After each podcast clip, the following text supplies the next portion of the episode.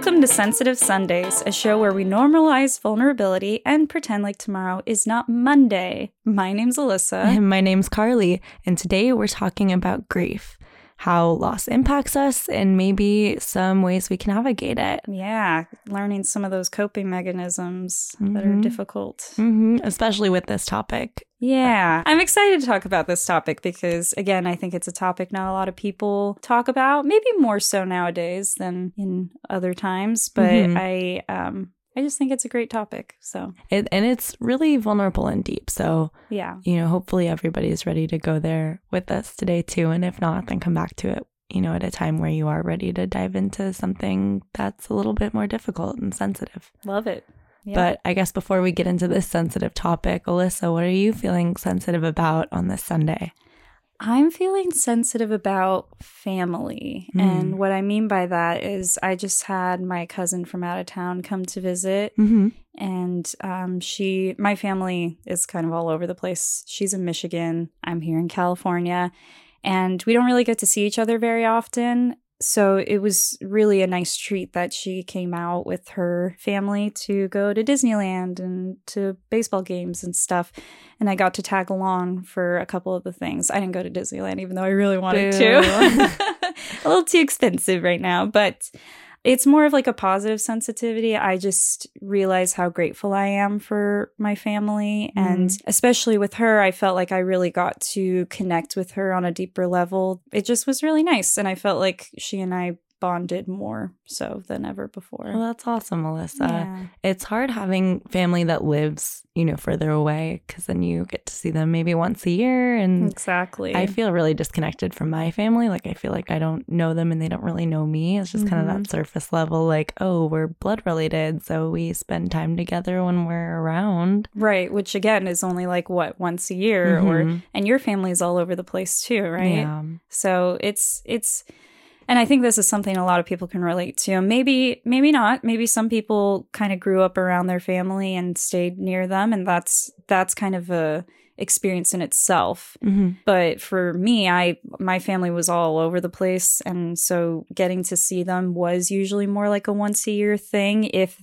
I mean, as becoming an adult and going to college, it became less so actually. And getting a job, like you have to dedicate your time to either going on vacation with your PTO or or seeing your family. I mean, I know Mm. they can go hand in hand, but depending on how close you are with your Yeah. family, like you might just want to go with a friend or something. Yeah. and know? especially when they live on the East Coast, right? It's like, do I want to make a trip out there and, you know, get jet lag and lose all of my concept of what time is in Pacific Standard Time? right. um, and you know lose a day essentially in going that direction versus like staying out here or doing something more south or Exactly. Because travel time too. Yeah, Mhm. absolutely. It's kind of a give or take. Like, I want to see my family, I miss them and I love them, but also, do I dedicate my time to. I mean, I guess that doesn't really apply to me right now because I'm Uh-huh. just still unemployed. So I've been able to do a lot of a little more traveling Mhm. than I would. But yeah, I mean, the majority of people are having to deal with that give and take. yeah So- and i'm glad that you have the ability for your cousins to come out here too to visit you i mean we live in a destination spot so that's the nice part people love to come to southern california and if we're here then it's a good opportunity for everyone to take a vacation too and my friend just came to visit Yeah. um, too from Northern California. So it was nice to have her here in the same way. And Mhm. it's it sucks when we can't see people that we care about or want to get to keep in touch with or connect with more. yeah.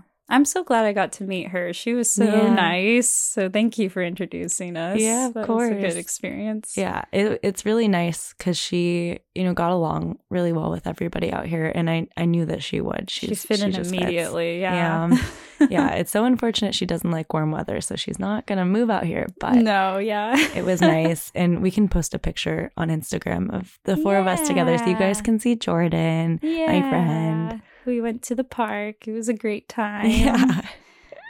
Well, great. Um, Carly, yes. what are you feeling sensitive about this Sunday? I think I also am feeling well. uh, So I have two things. One is positive, and one is not positive. I guess. Okay. I'll start with the not positive one and end on a positive note. But um, my not positive thing is just like feeling like I don't have enough time Mm. to do everything that I wanted to. And, you know, we were supposed to record this morning and I had notes that I still had to do. And I have been trying to work out and I worked out for 10 minutes this morning. So that's like, hey, something. I'm, that's a win. That's a win. You got it done. you got a little bit done. But if you hadn't been running late, then I wouldn't have gotten all of it done. So, okay. You know, to me, it worked out perfectly, but I feel like this scarcity of of time and being able to do everything that I want to do in my life at the same time and that's the hard part is I have to wait for some things or push some things off or you know figure out how what to cut out so that I can fit everything in Yeah. and that's been a real struggle for me lately. hmm That's adulting at its finest, unfortunately, because, and again, this is another topic that everyone can probably relate to because we all feel the need to be working, and working full time takes up Yeah. a ton of your time. And especially when you're adults, pre children, pre major, major responsibilities. I mean, your job is a major responsibility. That's why you prioritize it. But you have all of these dreams and desires that you want to do with your time and dedicate and learn and grow and et cetera, et cetera. And you're having to, you know, balance it Yeah. with this job that takes up a lot of your time. And even like this podcast, this is taking up part of your time every Mhm. week, but it's something you're choosing to do. But there's a bunch of little things I'm sure you've been wanting to do. So I I can back when I was working, I could relate to you 100%. Yeah. And it's it's tough. It feels like you're kind of wasting your days away doing the same thing Mhm. when you're like, well, but I want to be doing this too. I want to be dancing more. I want to Yeah. be playing music. I want to be working on your rugs, your carpets or what. yeah, exactly. You know? Exactly. I want to make more rugs. Yeah. See more friends, travel Yeah. more. Like, yeah, it's there's it sucks because you have to find the balance, but Yeah. that's why people change careers and find jobs where they dedicate less time, but they make less money, but it, maybe it's worth it to them. So I don't know. Yeah. I wish I could give you some good advice, but we're all going through it. okay. I don't think I need advice today. I think I just need people to hear and understand, Yeah. you know, that it's tough. And I think people can totally relate to having it, having a hard time creating balance in life. yeah. So that's my, you know, not so positive thing. And then Mhm. my positive thing is um, Brittany Broski inspired me, you know, a couple weeks ago to start playing Toontown again. Um, and this is a game that Elyssa and I used to play in middle school together. We'd, we'd talk on our our home phones to each Mhm. other while we played because Discord didn't exist back then. Um, and so I'm I've been playing more to experience more nostalgia to like have something fun to kind of offload my brain. I tend to bring work home and think about it too much if I'm not doing something that's like really entertaining and making me feel present. Mhm. And I think Toontown is just something that I, I get sucked into all the time. And it's like really basic and silly and eh, fun. Yeah. But it's nice to turn your mind off sometimes. Like it's still I think what I like about Toontown is that it's kind of set up to be a positive environment for the most Mhm. part. Like you can't really trash talk people on that Mhm. on that platform and you're really given a lot of tasks where you have to take down these capitalistic Yeah. bots, right? But also when you're a higher level, a lot of your tasks are to help newbies. Yeah. And I think that kind of sets the game up for you to to want to help other people, obviously. Mhm. So I, I get what you mean. And it, it's okay to like do something that turns your mind off, even if it seems simple. Mhm. But if it makes you happy, it makes you happy. And it, it makes me happy to play with you again. yeah, it's so cute. Elyssa and I have been playing a little bit, you know, on Discord in our spare time yeah. too, and you know, just talking as we're going through it, and it's really fun to help each other and help other people. You know, we talk about our tasks and like go Yeah. do them together, and I think it's so it's like a a play date where I don't have to see her in person, but like exactly. we get to still spend time together. So it's it's been really nice to spend some time doing that. It really does take me back to what was it seventh grade that we did it? Yeah, Probably. yeah. yeah. I think it's interesting what you said. Your partner said when he Oh, yeah? researched the um, demographic of who plays. Do you want to share that? Oh yeah. well, I don't know the exact numbers, so I can look Mhm. them up. But the majority of people who play Toontown these days are people who are adults. Like mm-hmm. you know, I, I would assume people in their twenties to thirties. Which I personally think makes sense because they're not like advertising the game And it's not like Toontown was a big deal for, I mean, they might have, I, I guess I'm not really up to date on kids shows on Disney Channel or anything, but I don't think Toontown is a is something that's talked about a lot. I know it's at Disneyland, but So one of the the forums, MMO Central forum, says that it's like forty three percent teens and thirty six percent adults, mm, okay. from what I understand, and then everybody younger is like in the minor percentages. Okay. Um. So it's mostly teens and adults Okay. at yeah. this point. So yeah. so I think that makes sense, but um. I don't know the exact adult range. I guess it's anybody 18 and up. Like, Yeah. it's pretty I would big. assume. Yeah. I mean, I don't think there's people in their 40s or above on there, but who knows? Yeah. Possibly. Yeah. I just think it's kind of funny. So, um, I remember I was going into a building with a group of random people, Uh-huh. and one person was like, "Oh yeah, I have a job interview later today," and I immediately, I just kind of assumed it was someone my age. So I'm like, "Oh, in what field? Like what what Yeah. job field or is the interview for?" And they were like, "Uh, Goodwill," and they said it's going to be my first job, and I was like, "Oh yay, congrats!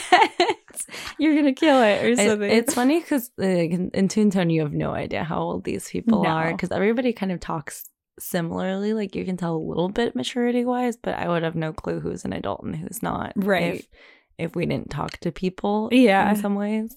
It's just crazy how much time, how the game still seems similar to when we played it, but also, Yeah, absolutely. And that's not to say that we are Disney adults, but we definitely enjoy this game that's based in the Disney universe. yeah.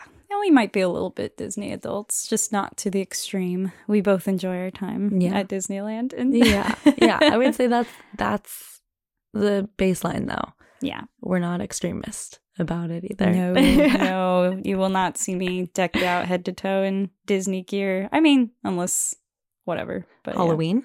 Halloween, maybe. Yeah.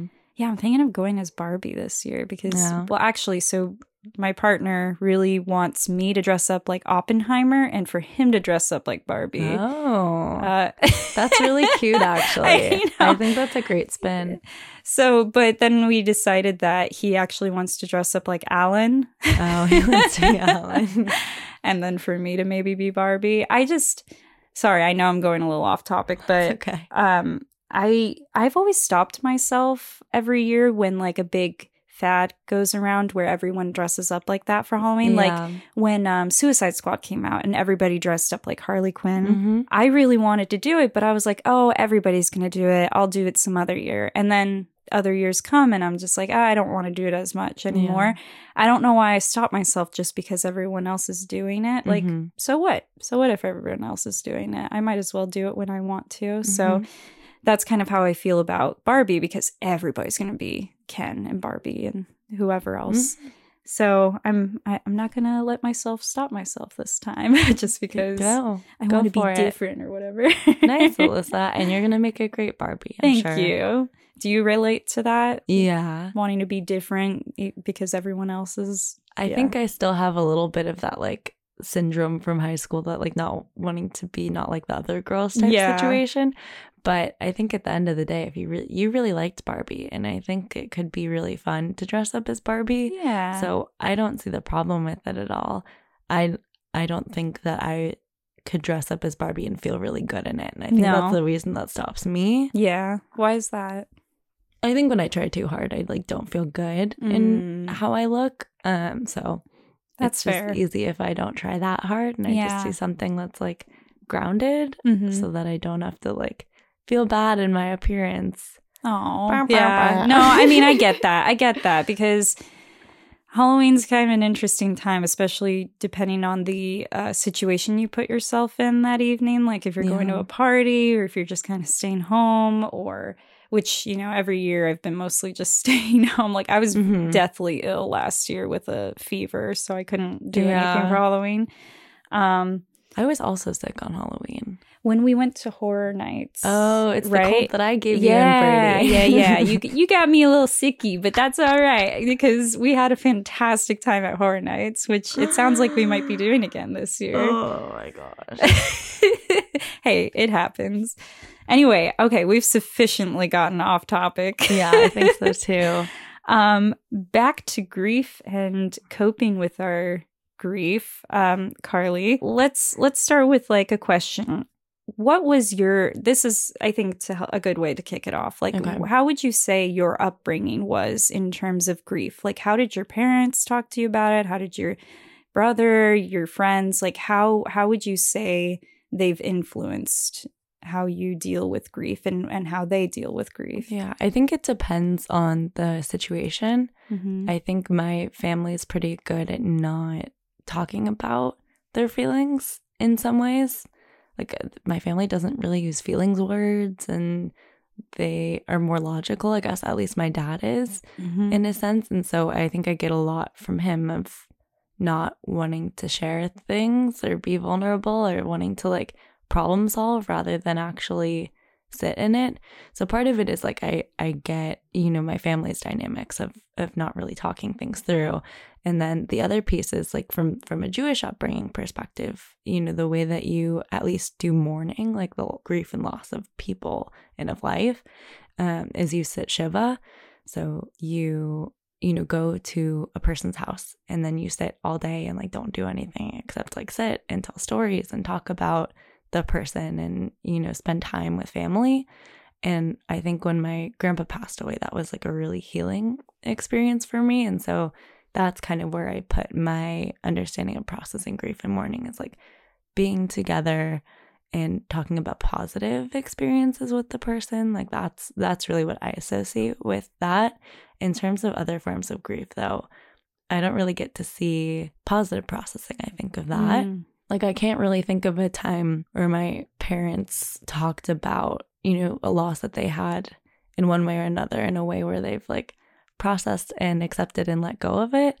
It's more of like a sadness or a, a frustration still about it. And, you know, it still gets acted out today. So, Mhm. um, for me, I feel like I don't really have a good understanding of what accepting and letting go looks like in other forms of grief. I don't know. What about you, Elyssa? Like, how has your upbringing impacted how you think about grief? Yeah, I mean, I would say it's pretty similar to yours, frankly. I the only difference is that like I know you know this, but my mom being a social worker, she like her main job was in hospice, so the topic of grief uh, and just death in general was brought up a lot in my household with her, and so it became a little less of a taboo topic talking about end of life things if we're talking about grief in that form. Mhm.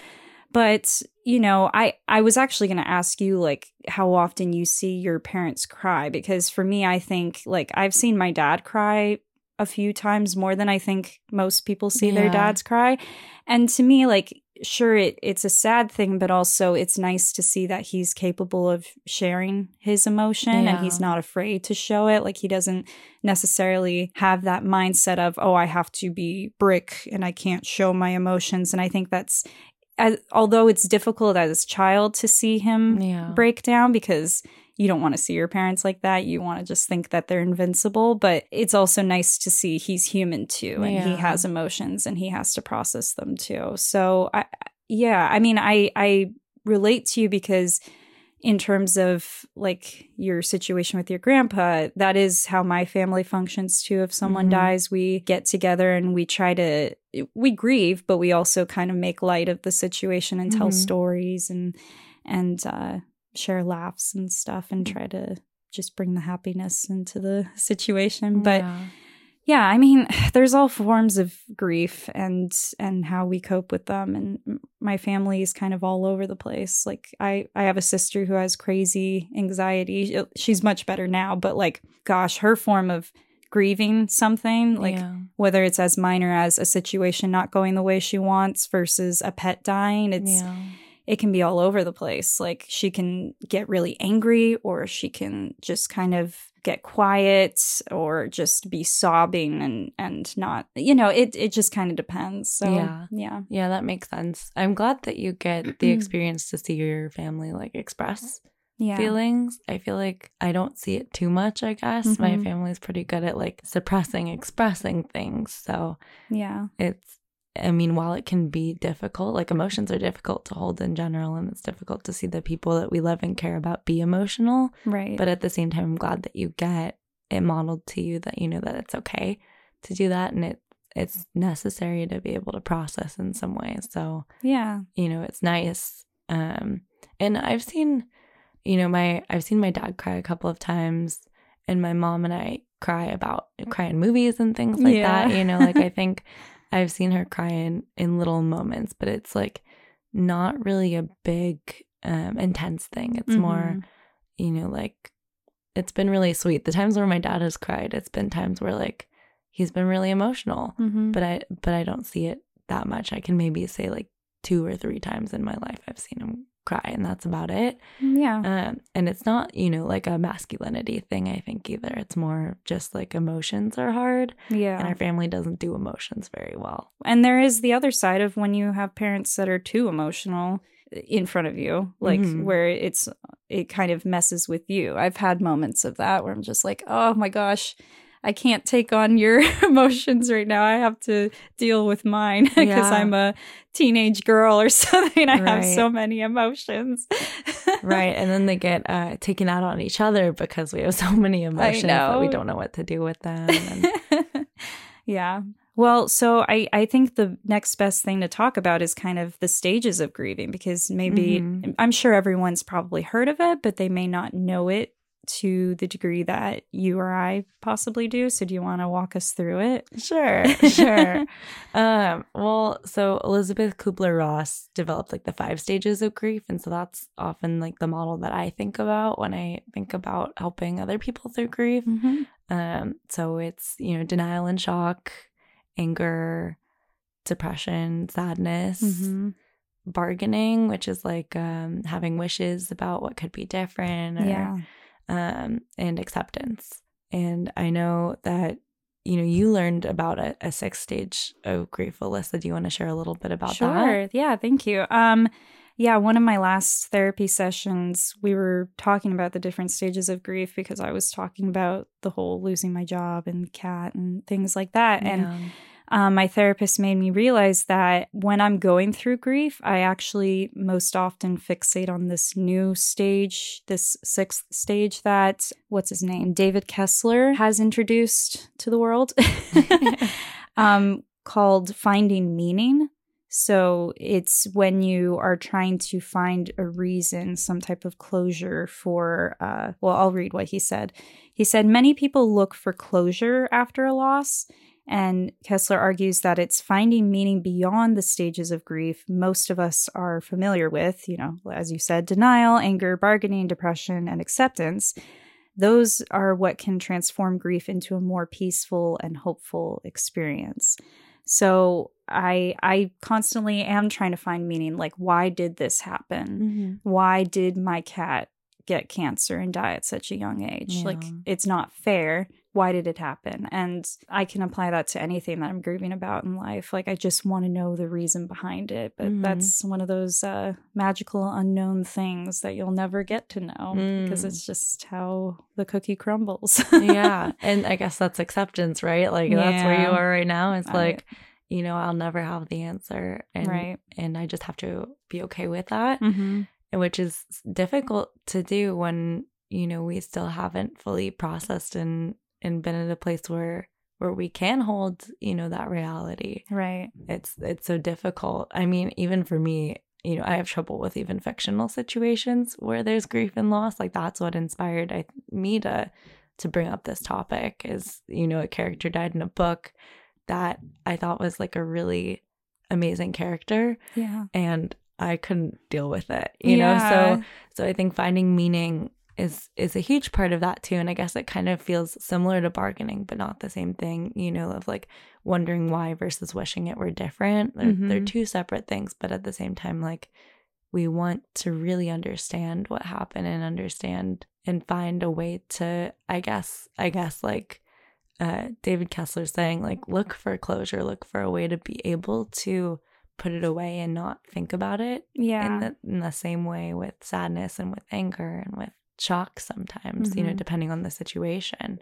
it is probably the most common stepping stone to acceptance. Mm. So I'm actually surprised that it didn't become a part of the stages of grief until recently because I mean I I don't know. I feel like that is the most common thing. You you try to find the meaning behind it and then you can maybe get to acceptance if Mm. you're able to find some type of resolution in yourself. I don't know. Th- I mean, this might be a deep question, Elyssa, Oh. or like a vulnerable one, but like, do you think that you have found meaning in some of these losses? Shoot. Yeah, that's a deep question. Um I think I mean, it's just about coping for me. I I like I'll never really know the meaning why Todd died at such an early age. Sorry, I'm just giving an example because Yeah. that makes it easier for me. But okay, so a reason that I think maybe it could have happened was and this is like putting myself at the center of the universe, right? Um I really stopped myself from traveling a lot because I felt like I was running out of time with him in general because he was an older cat, nine years old, but I still thought I had probably four or five at least more Yeah. years with him. But it was stopping me from going out to places and traveling because I felt the need to come home and be with my cat because he was older. And so I think in some ways, this whatever higher being, I believe in like the universe Mhm. speaking to me, um, was kind of trying to give me an opportunity to let go of that barrier and um, maybe take Todd away so that I wouldn't stop myself from experiencing life in a way that I could be. Mm. Uh, if I feel kind of guilty even saying that, but it is a thought that came across my head, and I hate it. I I wish I could speak back to the universe and say, no, I don't need that. Bring him back. Yeah. but yeah, I guess that's the best example I can give in terms of trying to find meaning behind why that happened. Yeah, I don't know. It's never a Yeah. hundred percent. Yeah. I mean, we'll never have an actual answer, but Right.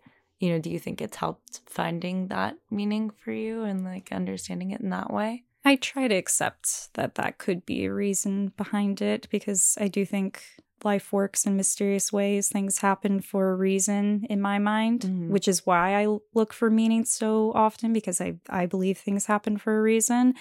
But I don't know. I what about you? Like how would you answer that? I think I I agree. You know, like I try to find reasons for why things happened a certain way, and I think a lot of the time my acceptance comes from understanding that it, you know, was meant to happen that way, Mm.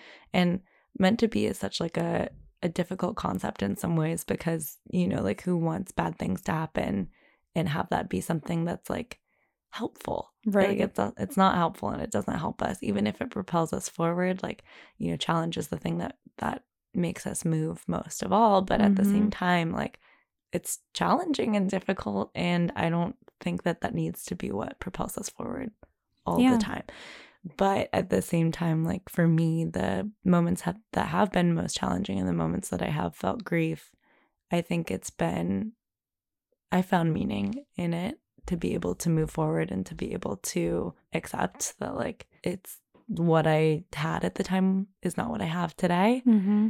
and I can be happy about that time in my life and like hold that as like a piece of me and what's made me me today Yeah. without at the same time being like oh I wish it was still here to continue to move me like I think with friendships a lot of the time like it sucks not having some friends that I've you know lost in the past or not having the same friendships that I used to have with some people, but at the same time, like life would be different. And I like life the way it is right Mhm. now with the people in my life who were able to, you know, help me in the ways that I need it and able to support me in the ways that I need it. And Yeah. so it's meant to be in that this is what I need right now. And if I need something different, then I'm sure I might lose something right now and gain something later in a sense, but you can't see it when you're in that loss and when it's happened. Yeah.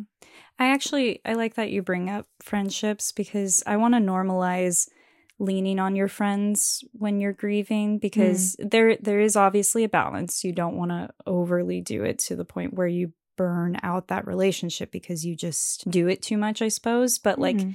friends are meant to open up to and let out your feelings and also do the same back allow them to open up and let out their feelings. And hopefully you can do it in a safe space where you feel the most comfortable. Because, I mean, would you agree when you're grieving, you're probably in one of your most vulnerable states, right? Yeah, Yeah. absolutely. I, I don't know anyone who would disagree with that, but just in case, yeah, I I think you're in such a vulnerable mindset that you want to make sure you're letting these feelings out to someone you can trust who's Yeah. not going to just betray this information or whatever.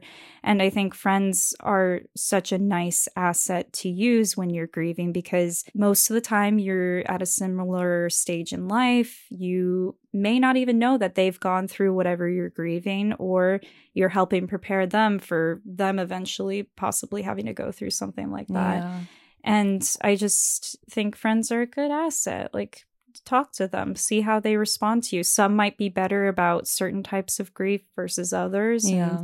And, um, I, I think that's part of why your and my relationship is so strong in certain areas, especially in the topic of like relationships. You're my favorite person to talk to about it because I feel so like safe and comfortable with you and I feel like you know you've had different experiences than me and I I to you and we can just openly share about them and not feel judgmental about it and that's Mhm. at least how I feel I, I I'm not going to assume how you feel Oh, thanks, Lissa. yeah I'm just grateful that I have something like that and I really do hope that everybody gets to have something like that because it's kind of hard to go through life just holding all of the grief that you go Yeah. through because life is constantly grieving. I mean, there's obviously happy Yeah. moments too, but if we're being really honest with ourselves, there's a lot of things to be sad about. I'm I'm freaking upset about the economy and the structure of society and how Uh-huh. none of us can buy homes and Yeah. it's it's so sad. But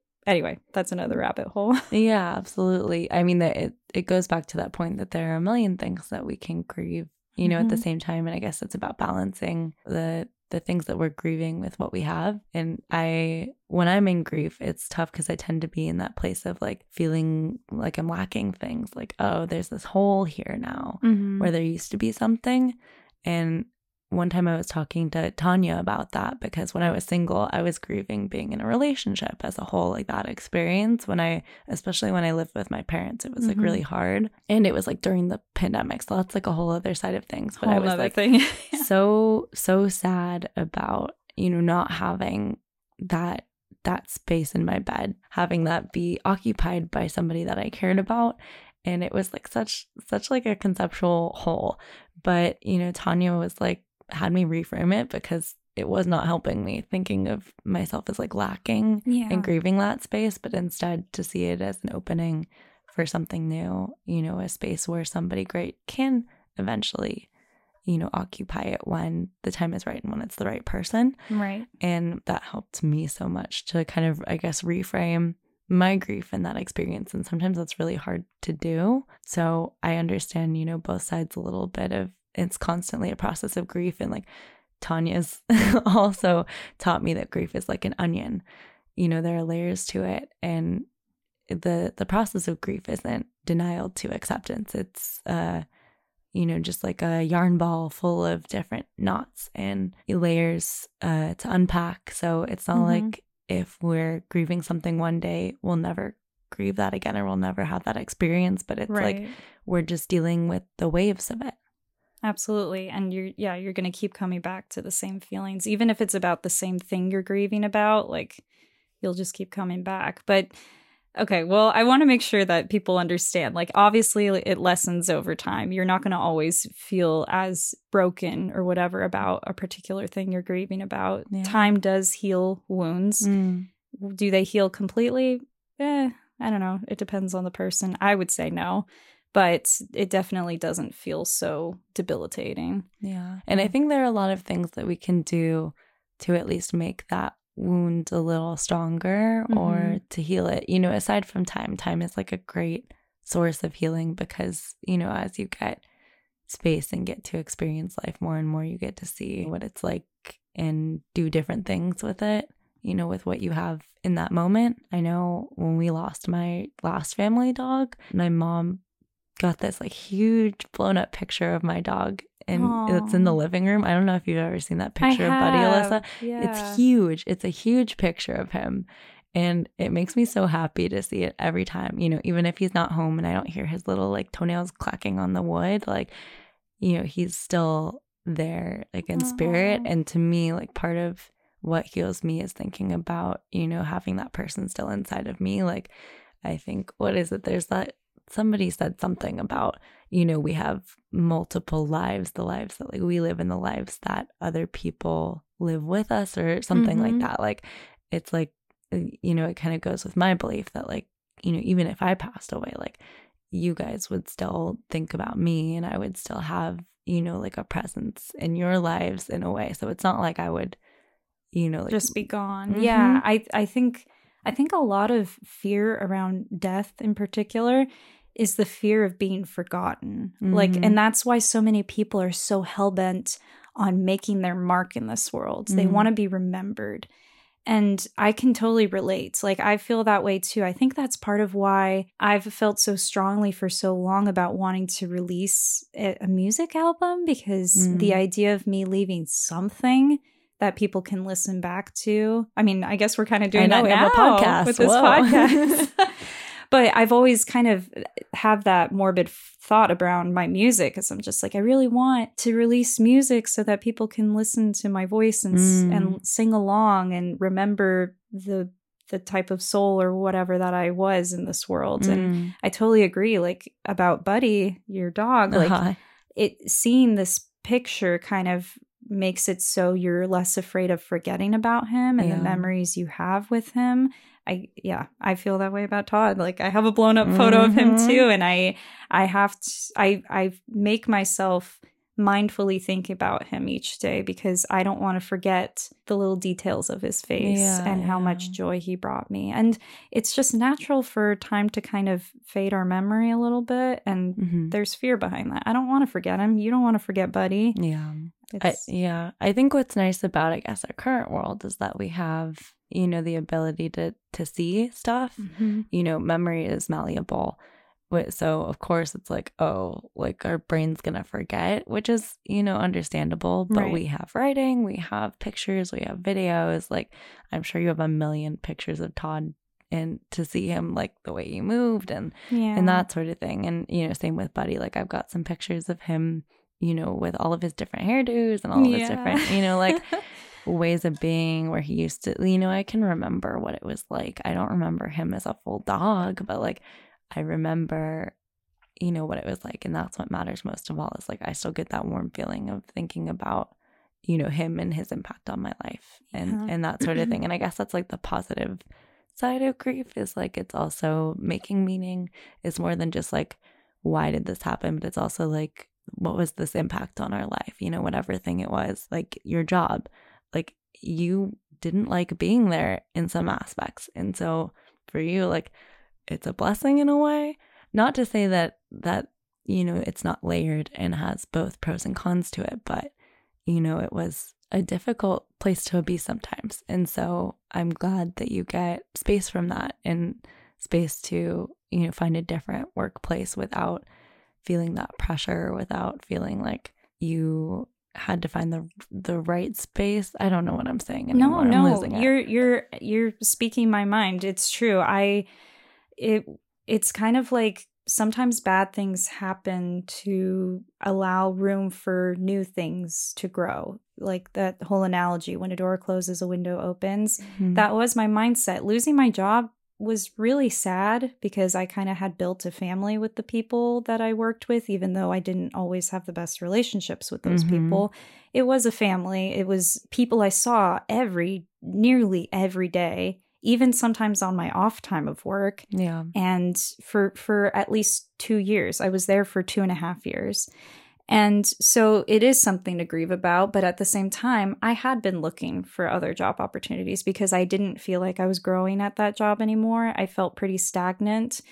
Um, I kept wanting to try and grow and try new things, but because of the direction of the company, I just wasn't really being given those opportunities very much. And um, I was looking. So Yeah. even though it ended, I was upset, but I also tried to look at the situation as I was never going to let myself leave Yeah. until something better came along. And for me, someone who's very comfortable with, st- I want stability. mm-hmm. It takes a lot more for me to try and go do these new things or look for a new job when I already feel like stable in something. And so I did try to see it as a blessing. Like, okay, Elyssa, you're getting that kick in your ass now. I don't know if that's the saying. Is that the right way of saying it? I don't know. You're getting not in your ass. Um, I'm gonna I'm gonna cut that.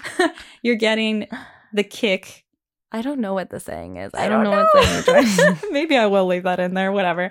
Um, you're just you're getting the the push. Whatever. Yeah, sure. The push to now truly find something else because uh, you don't really have a choice.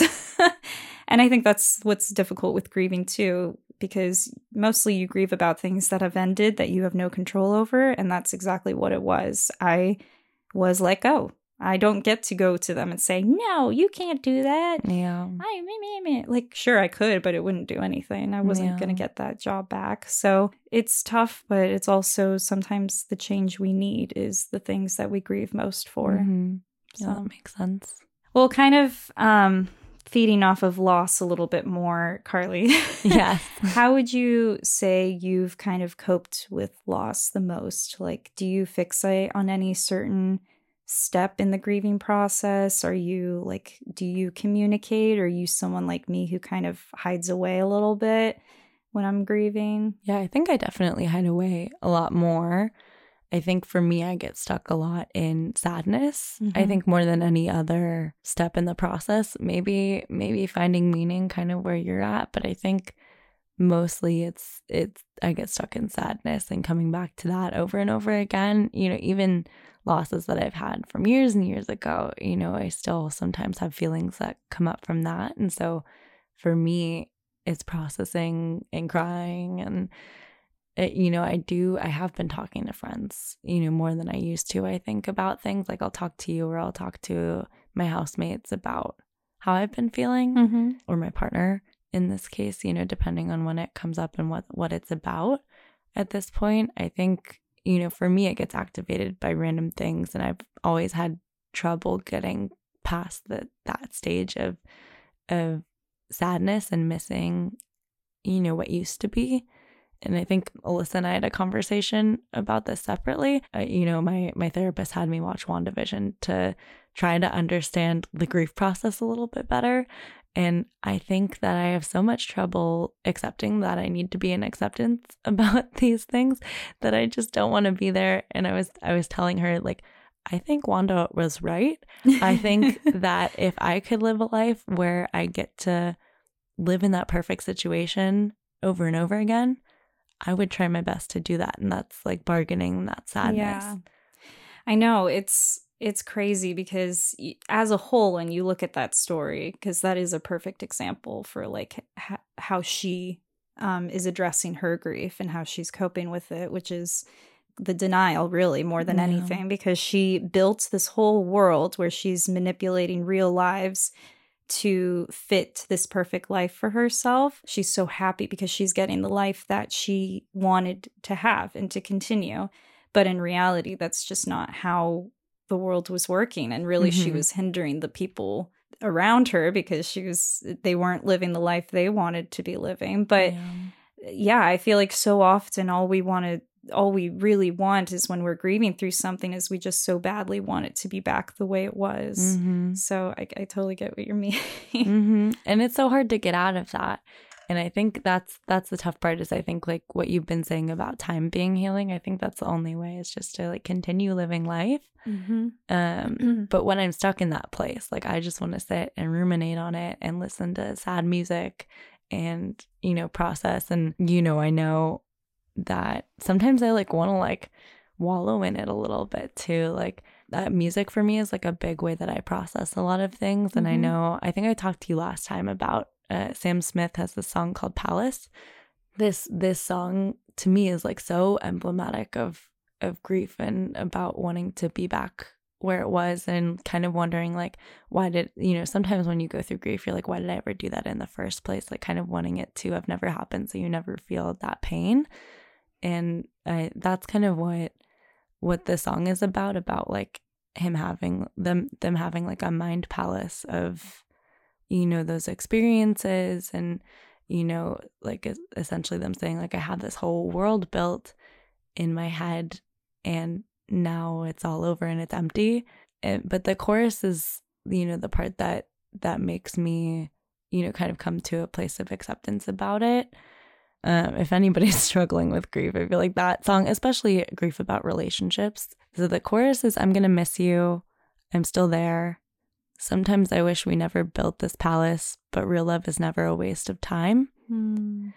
and so that always to me is like the part that sticks most of all is is that piece of like we have to go through love because it's worth it at the end of the day even if you know those sayings of i would have rather loved and lost than never to have loved at all like you know that's like kind of that same concept that like we care so much about things and the reason that we feel grief is because we cared in the first place enough to make it matter and it sucks losing things that matter to us. Yeah, that even though I'm sure the song is speaking in terms of a relationship, that can really be applied to anything. Like you can love your job, you can love your friendship, you can love a, a, an object, you know, yeah. some people can can like love a necklace that they had and, yeah. and be so sad and broken apart because they lost it or something. So yeah, that's such a good example. Yeah, I I love music. Music's so I know it's just so good about like relaying emotions yeah. and messages and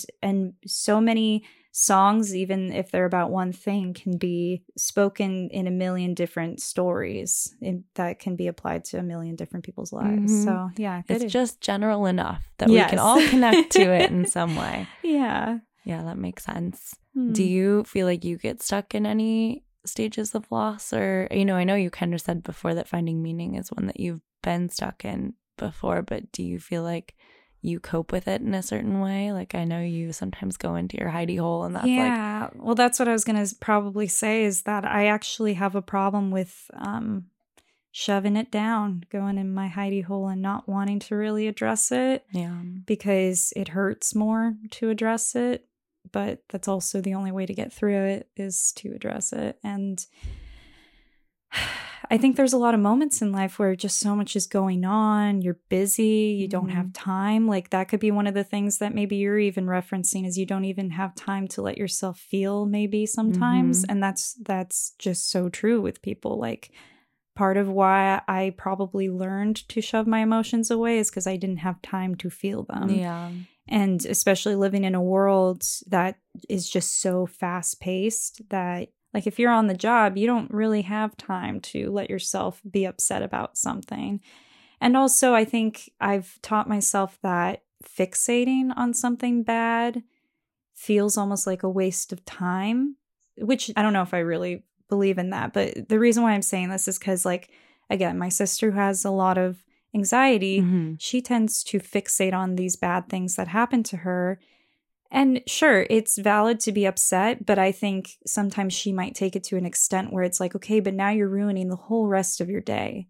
Like you still have a whole rest of your day to bring something good to yeah. and not just fixate on something so bad that happened. And I think I guess I, maybe I just feel like I've surrounded myself with people like that um, that tend to do that, and I just feel so sad for like watching them just ruin an entire rest uh, uh their day, whatever, mm. fixating on something bad that happened to them when they still have so much good that could be happening, and. Yeah.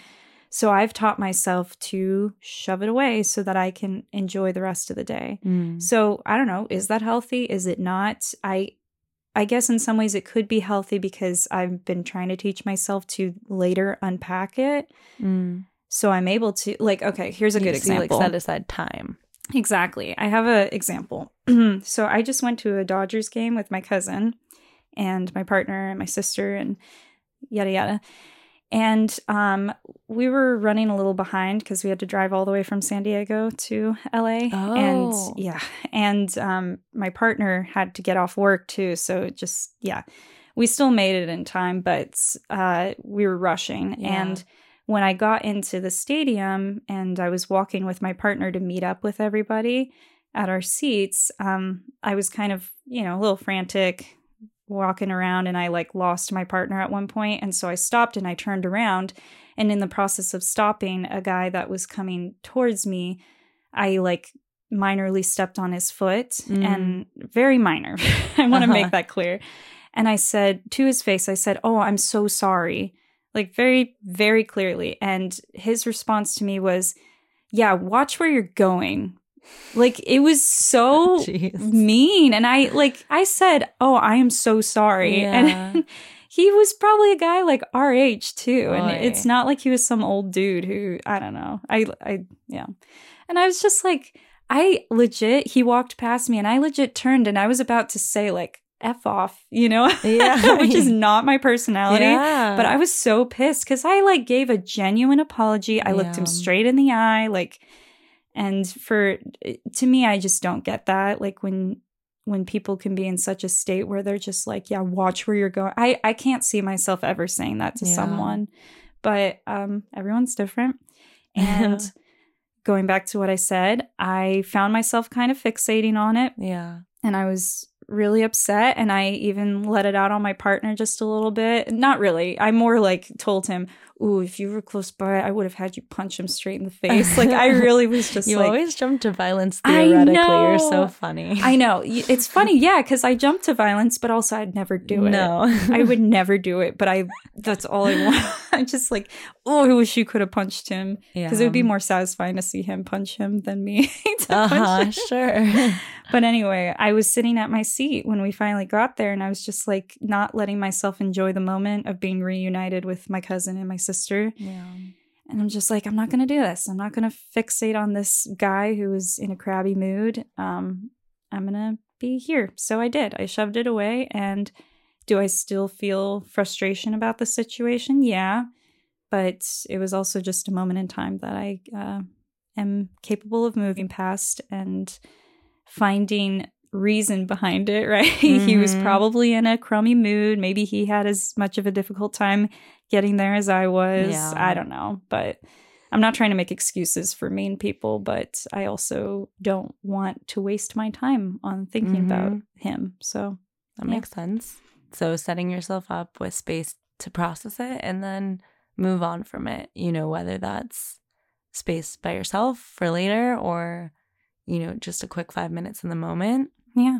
Yeah, that's my best coping mechanism, but obviously depending on how big the situation may be, it takes longer, it takes Yeah. time. So, Yeah. yeah. And I feel like there are other types of a grief of grief that we haven't even, you know, been able to touch on today because there's you know so much about it. So I feel like, you know, we'll probably have another episode in the future where we talk about, you know, more, especially as time goes on and as we have more experiences.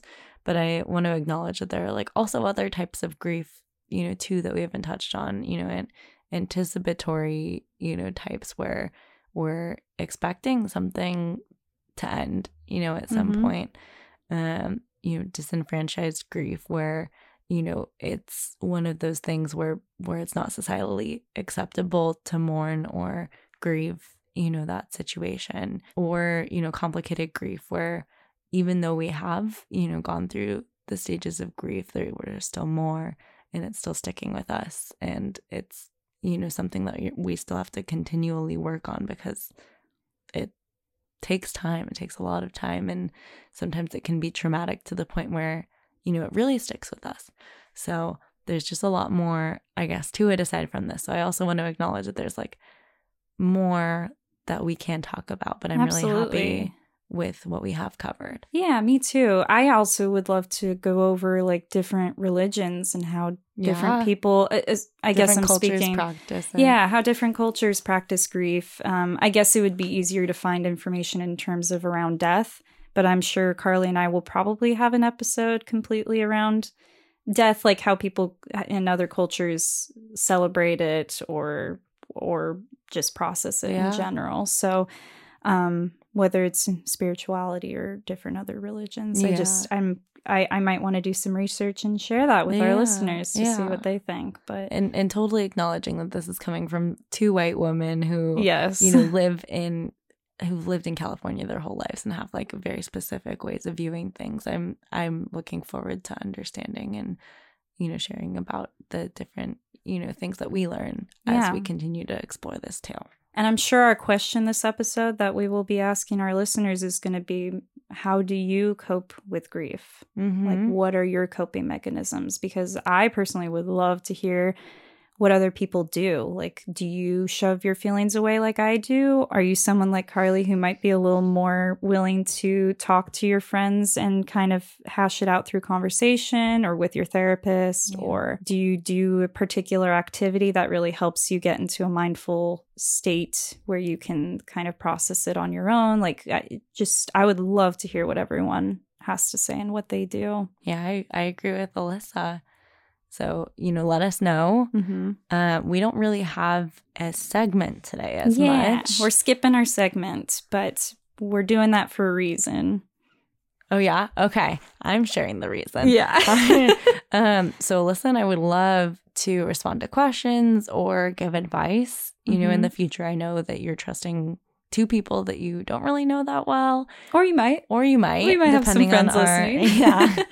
um, but we would love to be able to help anybody out, or at least be able to offer, you know, our thoughts on any situations that you're thinking about, or any random questions about life that you have. You know, it can kind of be like the questions that we talked about in previous episodes from that that three thousand questions book. You know, it doesn't have to be something super serious. It can be like a help me figure out you know what to eat for dinner type thing you know it, anything really and it, so if you have any questions um we would love if you emailed us or dm'd us on instagram you know either works but our email is sensitivesundays.podcast at gmail.com and our instagram is at sensitivesundays.podcast Mm-hmm. Yeah. Our main goal is to just get a little conversation going with our listeners. Like, like Carly said, if you have a question, if you have a story to share with us, we'd be happy to, with your permission, obviously, to share and uh, respond. Um, I think it would be fun to kind of hear what people have to say. And if we get multiple submissions, we'll we'll pick one, and then we can always save another one for another time. So if you submit it and we don't answer it, don't worry, we can always come back to it. But uh, yeah, that's our goal. We want to hear from you guys. So um, feel free to do what Carly said Yes. and send a message. Yes. But I think that's all we're going to say this episode. Yeah, yeah. Thank you so much for listening. If you like our podcast, you can subscribe. You can rate us five stars. You can comment on our podcast. You can comment on Elyssa's audience question at the Mhm. end. Um, and you can also, you know, do the things that we talked about before, following us on Instagram, emailing us. You know, let us know your thoughts because we're so open to hearing it. And if you don't come back, we might cry. Don't make us cry. So you hear, Elyssa? We're gonna grieve. I cry and I grieve. Yeah, I know. um, and otherwise, you know, have a great Sunday and a good rest of your week, and we'll talk to you soon. Bye. Bye.